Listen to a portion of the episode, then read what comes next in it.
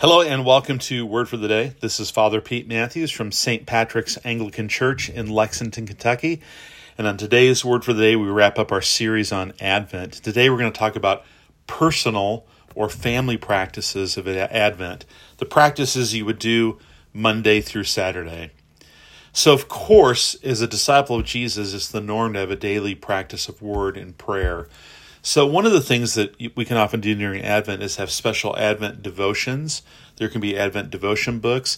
If you use the daily office from the Anglican Book of Common Prayer, um, some of the opening sentences, the prayers, um, the Psalms, uh, the canticles, they change and fit the Advent season. So that's one thing. So that's a practice I do. As a priest, we're really expected to do that.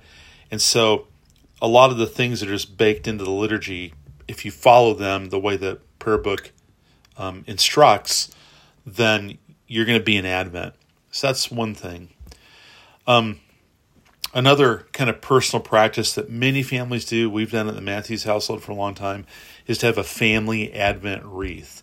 By the way, if you're part of St. Patrick's Anglican Church, we're having an Advent wreath making day uh, here in the next few weeks. I don't know the date off the top of my head, but um, you can you can go onto our link tree. You can scan to our link tree, or if you get the e newsletter, there's a link there, and you can sign up for that. And we're going to provide. Um, well, actually, you can't now. You've got this too late. The deadline was November twentieth. I'm sorry, but if you're going to that, you'll get to make an Advent wreath, and we'll provide the stuff to do it with. Then you can take that home and um, also kind of during that time learn a little bit about Advent and do what I mentioned in the last episode and mark Advent daily with an Advent wreath. So what you would do is um, perhaps you keep it on your dining room table, and at supper time every night you light the candle and then you pray together, um, just in remembrance that Jesus is coming. Excuse me. And so this year, starting on Sunday, December the third, you'd light one of the candles you light that candle every day until the next Sunday. And you don't probably don't want to leave them burning during the whole meal because then they'll they'll burn down too quickly. You want these to last, especially this first one, for a long time. Then the next Sunday you light two candles and do that the rest of the week until you get to Christmas and light the Christ candle. And one of the interesting things will happen is if you use sort of straight candles, is they'll all be burned at different levels and they give you a sense a feeling and a visual of movement toward christmas. It's especially a great thing to do with kids and if it's uh, you know as long as it's age appropriate you know they can take turns actually lighting the candle. Um, usually um, i think at st patrick's we're in process of putting together a devotion to give to folks to every household in the church.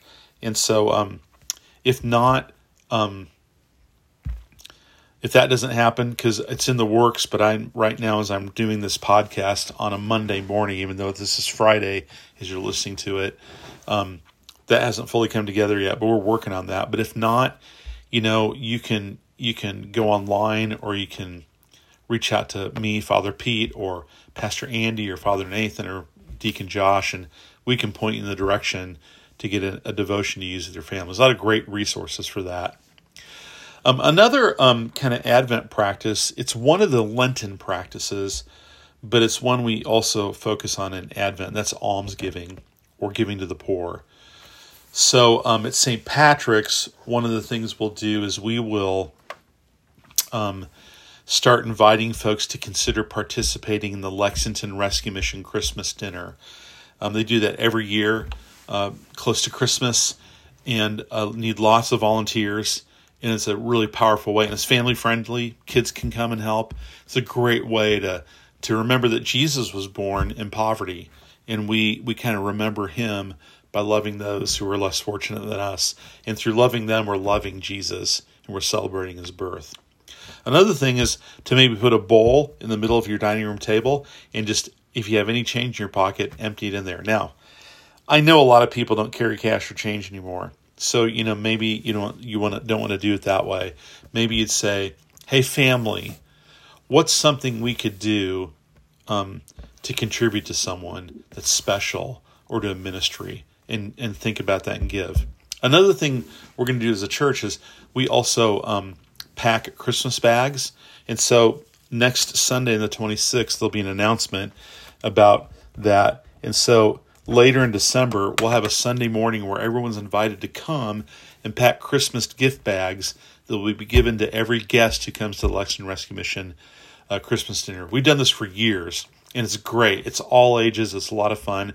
But also, we're invited to give the things that will fill the bag. So we're working on getting that set up so everyone can sort of um, give to that as well. So that's a great way to sort of do alms giving during Advent. So we want to try to, as a parish, I know not everyone listening this is from, from St. Patrick's in Lexington, so your church is probably doing some things as well. But we try to do some things to, to make it easier for everyone to step into this so we can do it together. But as I mentioned a moment ago, maybe there's something else that's just on your heart. Maybe there's a a person you know who's, you know, at Christmas they're not going to have anyone to celebrate Christmas with and you could invite them to join you, you know. Um, or maybe there's, like I said, a ministry that you just love, and and you say, let's let's give a little extra money if we can afford it. And maybe if I we have kids in the household, we we let them help us think about that and share in doing that. That's a way to enter in to this meaning of Advent.